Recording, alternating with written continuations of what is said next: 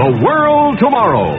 Herbert W. Armstrong brings you the plain truth about today's world news and the prophecies of the world tomorrow. Now, there are, well, I think scientists don't know how many galaxies, but many, many galaxies. And uh, it's just so vast and so great that the human mind will hardly conceive it. But God is so great that He created everything, created all of that, and He created it for a purpose, and He created it to be used, and yet these planets have never been used. Well, as I said, this earth was the proving ground for the angels then, and is the proving ground for man now. To learn how to be a creator with God and to have our part in it.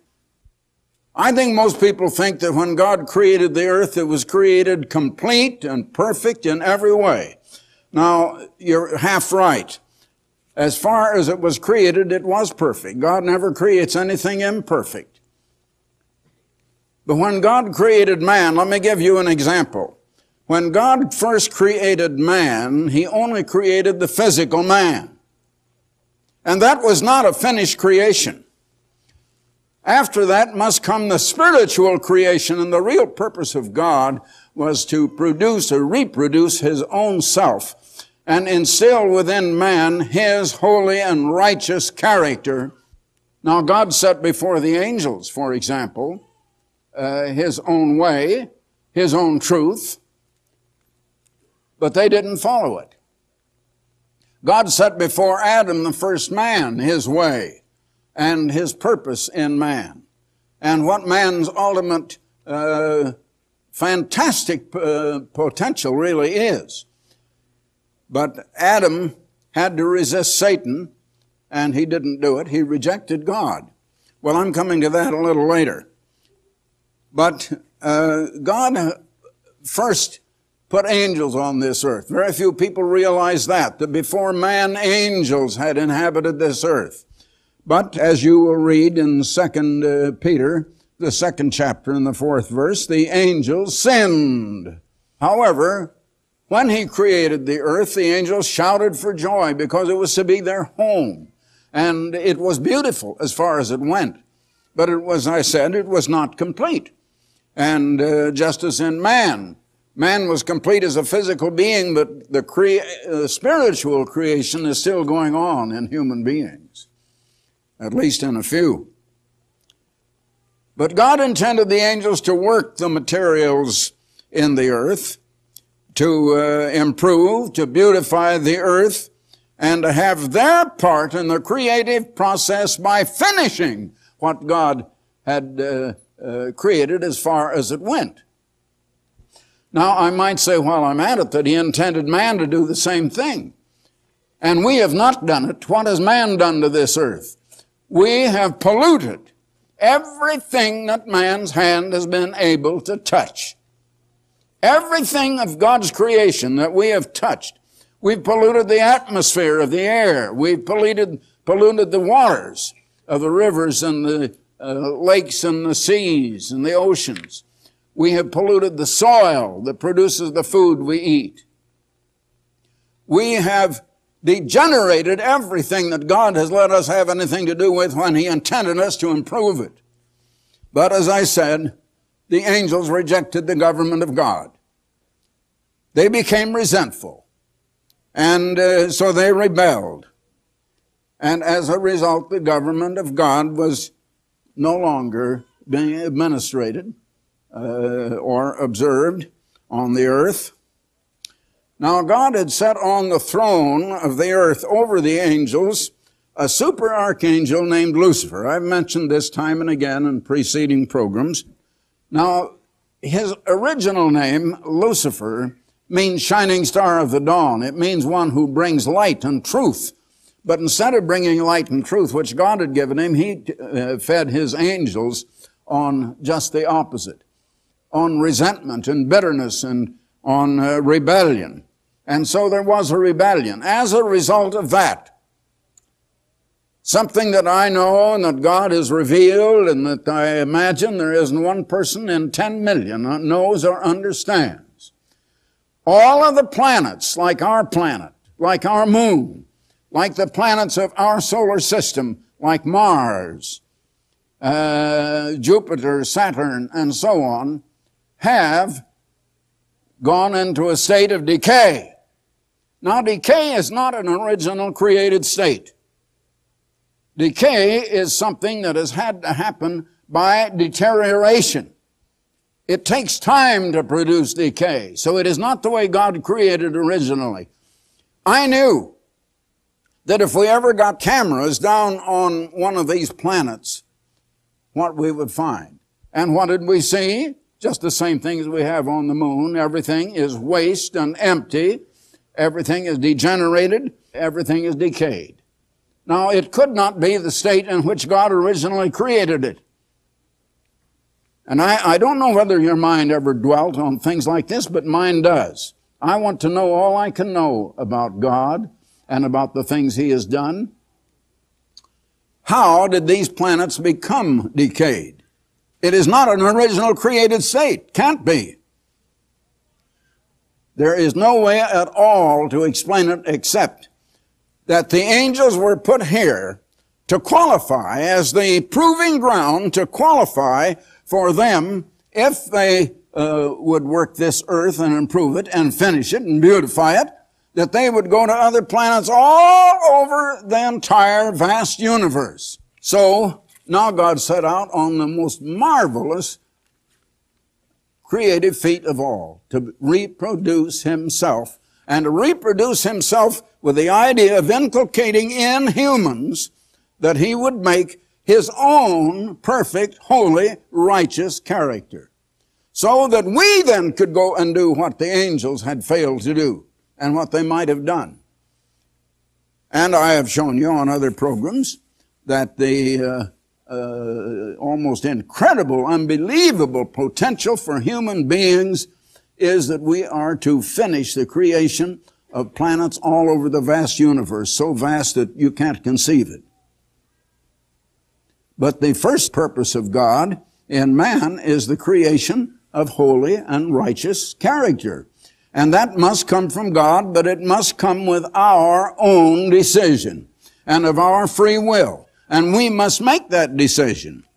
Well, now chaos and decay had come to the earth, but if you turn to the 104th Psalm, and I mention this quite often, where uh, in the 30th verse, the psalmist writes of God, Thou sendest forth thy spirit that is the Holy Spirit God sends forth. They are created and thou renewest the face of the earth. God renews the face of the earth. Uh, he renewed it after it had been deteriorated as a result of the sins of the angels. Now in six days, God renewed the face of the earth and created man upon it. Man was created in the very image of God. He created animals, each after its own kind. Cattle after the cattle kind. Dogs after the dog kind. But he said, let us make man in our image after our likeness. In other words, let us make man after the God kind. Man was made to have a special relationship with God that animals cannot have. But now, since this earth had a ruler, who now became Satan. His name had been Lucifer, and now his name is changed to Satan, which is rival or enemy or adversary. It was necessary for the man that God created, whose name was Adam, to resist this way of this Satan, to turn from it, as well as to accept the way of the government of God before he could be used or qualify to take over that throne and to restore the government of God on this earth which had been here over the angels. But Adam said in effect, well now, look God, I heard what you had to say. I listened to you first. And uh, I know you didn't let Satan even come to me until after uh, you talked to me and you explained to me all about your way and about your government and uh, so on. And uh, I know it's my wife who listened to Satan first, but I listened also. And uh, I have decided that I want you to keep your nose out of my affairs, God. I will make my own mind up of what I think is right and what is wrong. I will decide what is righteousness and what is sin. I will uh, decide what kind of God I want to worship. I know you're my creator, but I reject you as my God. I reject you as the basic source of revealed knowledge. And God said, Well, you have made the decision, Adam. And therefore, it is your decision, not mine, and I sentence you and those that'll come from you who will be the entire human family to 6,000 years of being cut off from me. For 6,000 years you will have no access to me or my Spirit, my Holy Spirit, which could uh, inculcate in you my divine nature, which could inculcate in, in you my righteousness and my holy and righteous character. You have rejected me, and I uh, now pronounce that sentence upon you and upon the whole world for 6,000 years. And listen, my friends, that 6,000 years is not yet quite up. It almost is. We're in the last generation of it. Just think of that. Now, Adam had failed. And there could be no, uh, no one could qualify now until a second Adam came and did qualify to conquer Satan, to resist Satan, to accept God's way, and to restore the government of God on this earth. Now, the human mind is hostile against God. I haven't time to explain everything about it now, but the human mind has within it a spirit that is not the man, is no part of the man himself. It just is in the man. It is not a soul. It's in the soul. The man is the soul, the whole man made out of the dust of the ground. And in Genesis, the second chapter, in the seventh verse, you will find that uh, God formed man of the dust of the ground and breathed in his nostrils the breath of life, and man, from the dust of the ground, became a living soul. So the dust of the ground became a living soul, and a soul is not a spirit. Now that shows you how the world has been so deceived this 6,000 years. That's part of the, very, one of the very central parts of the great deception that has come. But the human mind is one spirit that I call a human spirit for want of a better word. It's not human really, it's inhuman, but that empowers the physical brain with intellect. Now, that spirit cannot see, it can't hear, it can't think. The mind or the brain of uh, each human sees through the eye and hears through the ear and does the thinking and builds the character, uh, good, bad, or indifferent, however it may be. The Spirit records it. And the Spirit acts as a computer and gives instant recall to the brain so that the human physical brain has that instant recall of every bit of knowledge that has entered and is remembered and uh, can use that in the thinking process. So man thinks and man reasons and man has the ability to even think creatively and constructively. However, the natural man is limited to what the eye can see, the ear hear, or what he can feel, or touch, or smell, or taste. Now, you cannot see spirit. You can't hear spirit, it doesn't vibrate. You cannot touch or feel spirit. And so the natural mind of man cannot know the things of God. And they are, as the Bible says, foolishness to the natural man without the spirit that is in man. So no man, even with that spirit, can know the things of God without the Holy Spirit of God. In other words, he needs a second spirit. Now again, I said man's uh, uh, creation was not complete. Man was given that one spirit that gives him the carnal natural mind. But he needs another spirit to give him the spiritual mind and with which he can build spiritual character. And that's what we're put here for. Now you haven't heard this before. I mean, you haven't heard anybody else preach this thing. So was born Jesus, the second Adam. And he was coming to restore the government of God. He was coming to save the people and to make possible this holy and righteous character. Now I would like to have you turn to Matthew in the first chapter and beginning with verse 20. Behold, the angel of the eternal appeared uh, uh, unto him in a dream, saying, Joseph, thou son of David, fear not to take unto thee Mary thy wife, for that which is conceived of her is of the Holy Spirit. Joseph was going to put her away because he found she was pregnant and he, uh, uh, he supposed it was from some other man. And he didn't know any better. But now the angel is explaining to him that this was a very holy thing coming from, uh, from God and the Holy Spirit of God. And she shall bring forth a son and shall call his name Jesus for he shall save his people from their sins. Now all this was done that it might be fulfilled which spoken of the Lord by the prophet saying, Behold, a virgin shall conceive. Uh, a virgin shall be with child and shall bring forth a son. They shall call his name Emmanuel, which being interpreted is God with us. That was the prophecy of Jesus coming as the Savior. Now, Jesus was both a Savior and a ruler. So he was born also uh, to be a ruler. Now then, uh, we might now turn for a moment over to Luke in the first chapter of Luke.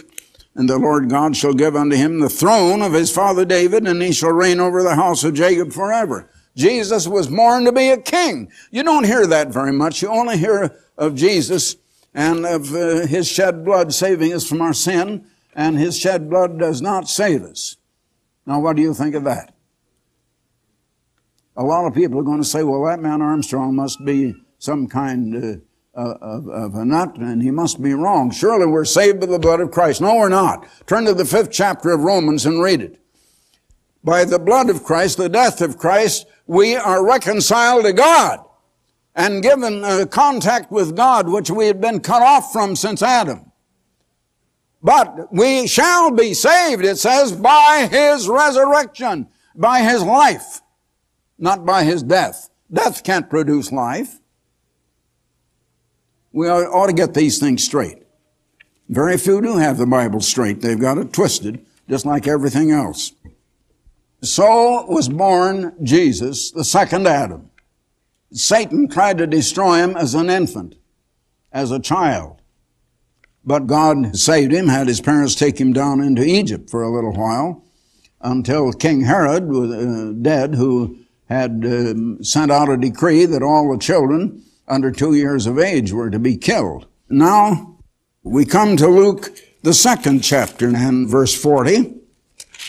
And it says here that the child grew and waxed strong in spirit filled with wisdom, and the grace of God was upon him. Now remember that he was born of God, as no other human being had ever been. He was the Word that had existed with God. He was the one by whom and through whom God had created all things. As you read in Ephesians, the third chapter, God created all things by Jesus Christ. So now he gave all that up he divested himself of all that wonderful glory that he had had and came to be born as an ordinary child to grow up with Satan trying to have him killed, with people even spitting in his face, people insulting him, people giving him every time, kind of persecution that could be heaped on a human being. But being God, he was able to resist Satan and he never once sinned. Now, Satan was getting after him the same as he does everybody and trying to, uh, through the Spirit within him, but he also had the Holy Spirit of God as well as the human spirit. Jesus Christ was born to restore the government of God on this earth. Now then, the first Adam had to make a choice. You know that Jesus Christ had to make a choice too? Jesus Christ had to make a decision of whether he would go the way of God or whether he would go the way of Satan. And Satan was allowed to come to him and to tempt him. But then, now we might turn back to Mark in the first chapter of Mark, beginning with verse 9. And it came to pass in these days that Jesus, now Jesus was about 30 years of age at this time, is before he'd preached a word, that Jesus came from Nazareth of Galilee and was baptized of John in Jordan, the river Jordan. And straightway coming up out of the water, he saw the heavens opened and the Spirit like a dove descending upon him, the Spirit of God. And there came a voice from heaven saying, Thou art my beloved Son, in whom I am well pleased. And immediately the Spirit driveth him into the wilderness, and then for forty days and forty nights he fasted. Not a drop of water, not a morsel of food for forty days and forty nights. And then Satan appeared to him and says, Now, if you're the Son of God. See, that's a challenge. The average person says, what do you mean I, if I'm the Son of God? I'll show you that I am, but not Jesus. That's what maybe you or I would do. He said, if you're the Son of God, you turn these stones into bread. Just do perform a miracle and start to eat because you're hungry. He said, no, he, uh, he said, man shall not live by bread alone, but by every word that proceedeth out of the mouth of God. Well, Satan gave him uh, uh, three of the most severe temptations that could come to a man. There in that temptation by Satan, after fasting 40 days and 40 nights, was the most titanic battle that has ever been fought in all the wars and battles we have any record of in human history.